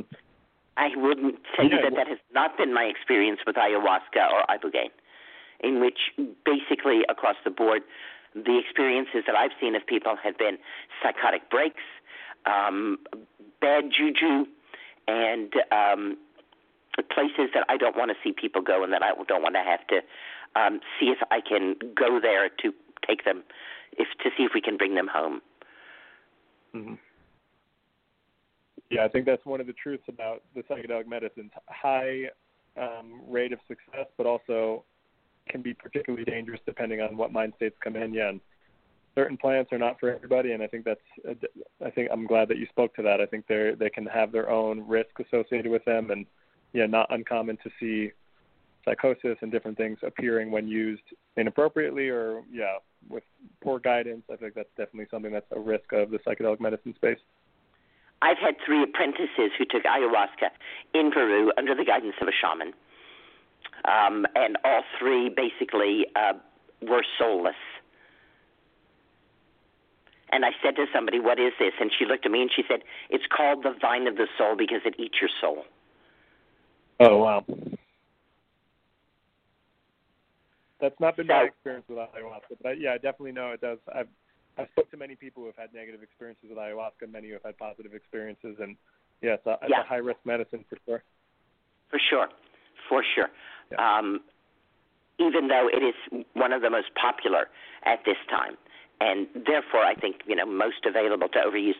Now, my sweetheart, when I was teaching in Nevada, went looking for something to do. He loves baseball, but there wasn't any baseball going on in Nevada, and he loves Shakespeare, but there weren't any Shakespeare plays going in Nevada. So he wound up in a um, Native American peyote ceremony, mm. failing Shakespeare and baseball and it was it was a really awful experience for him because it was the Native American church and it's so highly Christianized and they spent all of their prayer time, you know, saying what terrible sinners they were and how, you know, they deserved, you know, to be you know, harmed for all of their terrible sins and, you know, how they were addicted to this and they deserved that terrible punishment. And at a Uh. certain point he just got up and he said, I don't want to listen to any more of this. You know, I do not want to be in an altered state of mind and hearing all this. This is real poison. And I'm leaving. And they said, You can't leave. Mescalito will get you. And he said, I would prefer to be gotten by Mescalito than the thought forms that are present here. Oh, wow. Yeah, that's a scary peyote ceremony. So again, you can't just say, "Oh, I'm going to go to a peyote ceremony." What Craig Salerno is saying, and what I am really pushing, is, and I talk about it in deep medicine. Deep medicine is surgery, and deep medicine is psychoactive plants. You would not go for surgery with someone who didn't know what they were doing. You wouldn't go for surgery for someone with someone who was not highly trained. You wouldn't go for surgery with someone who did not have sharp scalpels and a uh, sterile setting. You would make sure if you were going for surgery that all of these things were in place. When we are using deep medicine psychoactive plants, we want to be just as careful as if we were engaging in surgery. Exactly. Yeah, and that's that's where I love the cross of psychotherapists starting to utilize psychedelic medicines. Is if there's one thing that we're particularly focused on is developing a lot of rapport, a lot of safety, really understanding the makeup of the clients we work with, doing we call it just preparation psychotherapy, really seeing, feeling, understanding the ailments that our clients are going through So by the time we enter the ketamine space or the psychedelic space, we already have a big mapping of our client. We're obviously highly trained with working with emotional content in general and providing safety, and then we're inviting the psychedelic as a catalyst for the process to help the client really initiate a lot of the healing process for themselves internally. Um, but versus just going to Peru and working with a shaman you've never met, working with a psychotherapist who's developed a deep relationship with you, who's kind of seen and walked through a lot of your content with you, obviously a lot more safety, a lot more understanding. And like you're saying, you're walking into a doctor that kind of has the tools available and also knows you very deeply, um, and how important that is for the healing. And I'm sure with you, like you said, guiding friends and people that you've been close to, there's something about the relationship that really anchors a lot of the work. Um, so yeah, it's a huge part of the medicine right. And the acceptance that one works as a therapist to accept all parts of oneself so that when we meet you know whatever is behind those doors we do not run away in terror but we're able to stay there and to observe and to that the safety is there because we're willing to accept. And our willingness mm-hmm. to accept allows the people we're working with to accept as well. Absolutely. Yeah and i think that's such a big part of the healing in itself of taking this attitude of openness and curiosity and compassion and acceptance and choosing to go to the places that feel scary, that feel I feel trepidation going here, but I know I'm going to try to meet it with openness and curiosity. I'm going to have an ally right next to me, a therapist who's going to support me, also a medicine that's going to help initiate some experience and carry some new tools with me. Yeah, and just what a beautiful thing, just setting the intention to go in that direction. That alone, I feel like, has a very powerful healing quality in itself. Before you even ingest the medicine, before the session even goes, the willingness to say yes to that, uh, to me, has immense benefits for some someone's mind and spirit. Yeah. You're listening to Susun Weed and Craig Salerno talking about uh, using psychoactive plants as deep medicine to help people who are in an addiction cycle and who have a desire to change that and to change what's going on with addictive behavior of any kind in their life. What's the best way for people to get in touch with you, Craig? Uh, the best way would be through my website, so craigsalernocounseling.com. I'm also part of a collective called the Boulder Ketamine Collective, um, and that's boulderketaminecollective.com. And through there, you can find my contact, my email. Um, yeah, and just coming through that is probably the best way. And that's C R A I G, Craig. Um, and then do you use your middle initial or just Craig Salerno? Just Craig Salerno, S A L E R N O, counseling.com. Okay, great. CraigSalernoCounseling.com. Do you think that this is a field that is going to expand in the future? Absolutely. I think this is the thing I'm most excited about. Um, agencies like MAPS that are doing a lot of the clinical research. There's a there's a large team of researchers, clinicians, doctors um, that are really pursuing the research side of this to build the proof of how powerful these psychedelic medicines are um, for addiction, for PTSD, for trauma, um, for all different types of mental and physical health. Um, and as we develop more research and develop a lot more credit for these medicines, I believe they're going to become a lot more widely available, a lot more normalized in our culture, and hopefully, I think, just integrated into our mental health system and our medical care system. Um, so I feel quite excited. I think it's going to take quite a bit of time and reputation building, um, but the research is really on our side. The benefits of these medicines are, I mean, it's really hard to deny once you see the research. Um, so I feel quite excited. And ketamine is one of the ones we have legal to us now, but slowly and surely, I imagine psilocybin and MDMA and um, all different types of medicines are going to become available to clinicians and uh, healers. So I feel quite excited about what the future looks like. Yes, me too. Because when people say to me, well, you know, there's dangers in using these things, and I say, have you looked at the death toll from opiate addiction? Oh, my goodness. Yeah, 64,000 people will die from overdose a year in the United States. These are all considered. Um, these, these are deaths that don't need to be happening, obviously, and particularly why I feel excited about bringing these medicines into addiction. This is a big crisis that we're facing with opiate addiction, benzodiazepine addiction, um, and these medicines are being prescribed pretty consistently, and people are becoming addicted pretty easily. Um, so bringing psychedelic medicines into that world, and like you said, shifting from something that you have to take every day that you could potentially get addicted to, to utilizing psychedelics as these um, one, two, three, four times a year medicines to help us recharge, to understand our innate wisdom, um, I get excited about that in some way, pushing away all these other medicines that are clearly causing a lot of pain and harm. Yes, you know, herbal medicine in the United States is very different from herbal medicine in any other country in the world. And I certainly haven't taught in every country in the world, but I've taught in a lot of different places. And what I've seen is place after place kind of fall to the scientific tradition. And that's somewhat what we're talking about here tonight is that you can't use psilocybin or peyote, the natural uh, deep medicines, because of the scientific tradition, which requires that you have double blind studies and you prove all of this. But the United States and herbalists in the United States have remained license free and remain free of this kind of overwhelming scientific uh, tradition uh, loyalty. And that is because virtually every single um, foremother and forefather of the herbal revolution in the United States from the 60s through the 70s and into the 80s was taking psychoactive plants. Mm. So we come yeah. to our herbal medicine literally from the ground up, literally from the spirit of the plant out, rather than from the scientific narrowing um, toward uh, the understanding of herbs. We come from the more connected and expansive view and have been able to maintain that and maintain people's connection to that. My own personal, of course, thing is to re establish herbal medicine as people's medicine. And certainly the use of these psychoactive plants has always been people's medicine. We have always had uh, people in every culture who've been traumatized by something or another. Right? Trauma is part of the human condition. And trauma can set up a static pattern in the brain and a static pattern in pain that can be very difficult to dislodge without the use of these deep medicine psychoactive plants. Mm-hmm.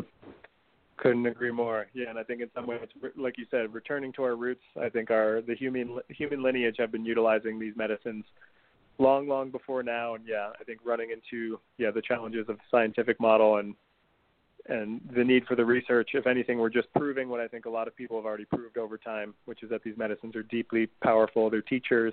Um, they have immense healing qualities, and we're just re- relearning that that is true and yeah, I appreciate what you said about herbalism just continuing to be the people's medicine. It's a beautiful way to look at that. And and I see, you know, what you're doing as part of that, part of the superstructure of that, even though you're not really allowed to use herbs and you use ketamine, which, is, let's face it, is a drug. It's manufactured, and that's why it's preferred because it's, a, you know, you absolutely know the dose. Whereas when you're taking a natural thing like psilocybin or um, mescaline, you don't, you know, peyote, you don't actually know what the active amount is. Which, of course, as an herbalist, is what I like because we're all we're so different um, from individual to individual and even within ourselves, you know, from day to yeah. day or part of our life to part of our life we can be different. And so the plants are able to kind of uh, dance with us in that difference where the drugs are always a static thing but that doesn't mean that they're not usable. The work that you're doing is really um, work that i believe doesn't just help the individual that you're working with but helps heal us culturally as well Agreed. Yeah, that's where I get most excited about this work. I think the more individuals heal, the more they carry their healing to the collective. Yeah, and I think inherently we we work with one person with the understanding that as one person heals, they heal their community. That goes beyond, and that's where I get really excited. Um, just healing people up, softening people's hearts, um, waking their waking them up to their innate healing intelligence, and I think we just shine and mirror that to other people once that's awake for us. So yeah, hopefully this revolution and opening just spreads way wider than just the individuals who come into my office and into their families and communities and beyond. So that's well, the, I the think I think I think we are actually seeing some of the results of this, even though it's just in its baby stages, with the enormous number of people who are, you know, out there saying, yes, Black Lives Matter, and this has to change. What's going on has to change. That's that kind of heart opening, heart expansion that these psychoactive plants offer to us and offer out to the community at large so that we become truly more caring of each other and more able to experience the world from a different viewpoint. Because after all isn't that what these plants allow us? They give us a different viewpoint about ourselves.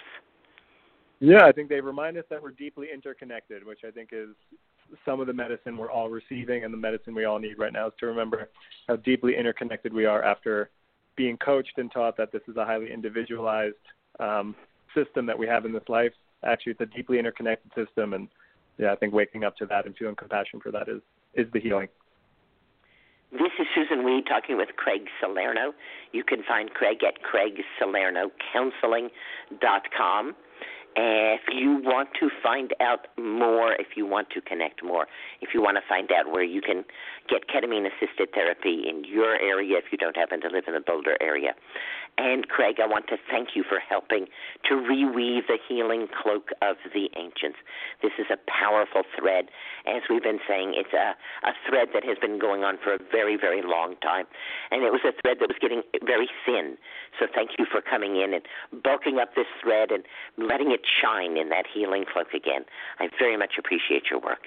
And thank you for Re- Yeah. Rebecca for helping me promote herbal medicine as people's medicine and all of the wonderful people out there. I wish you all green blessings and good night. Thank you, everyone. Good night. Good night. Thank you.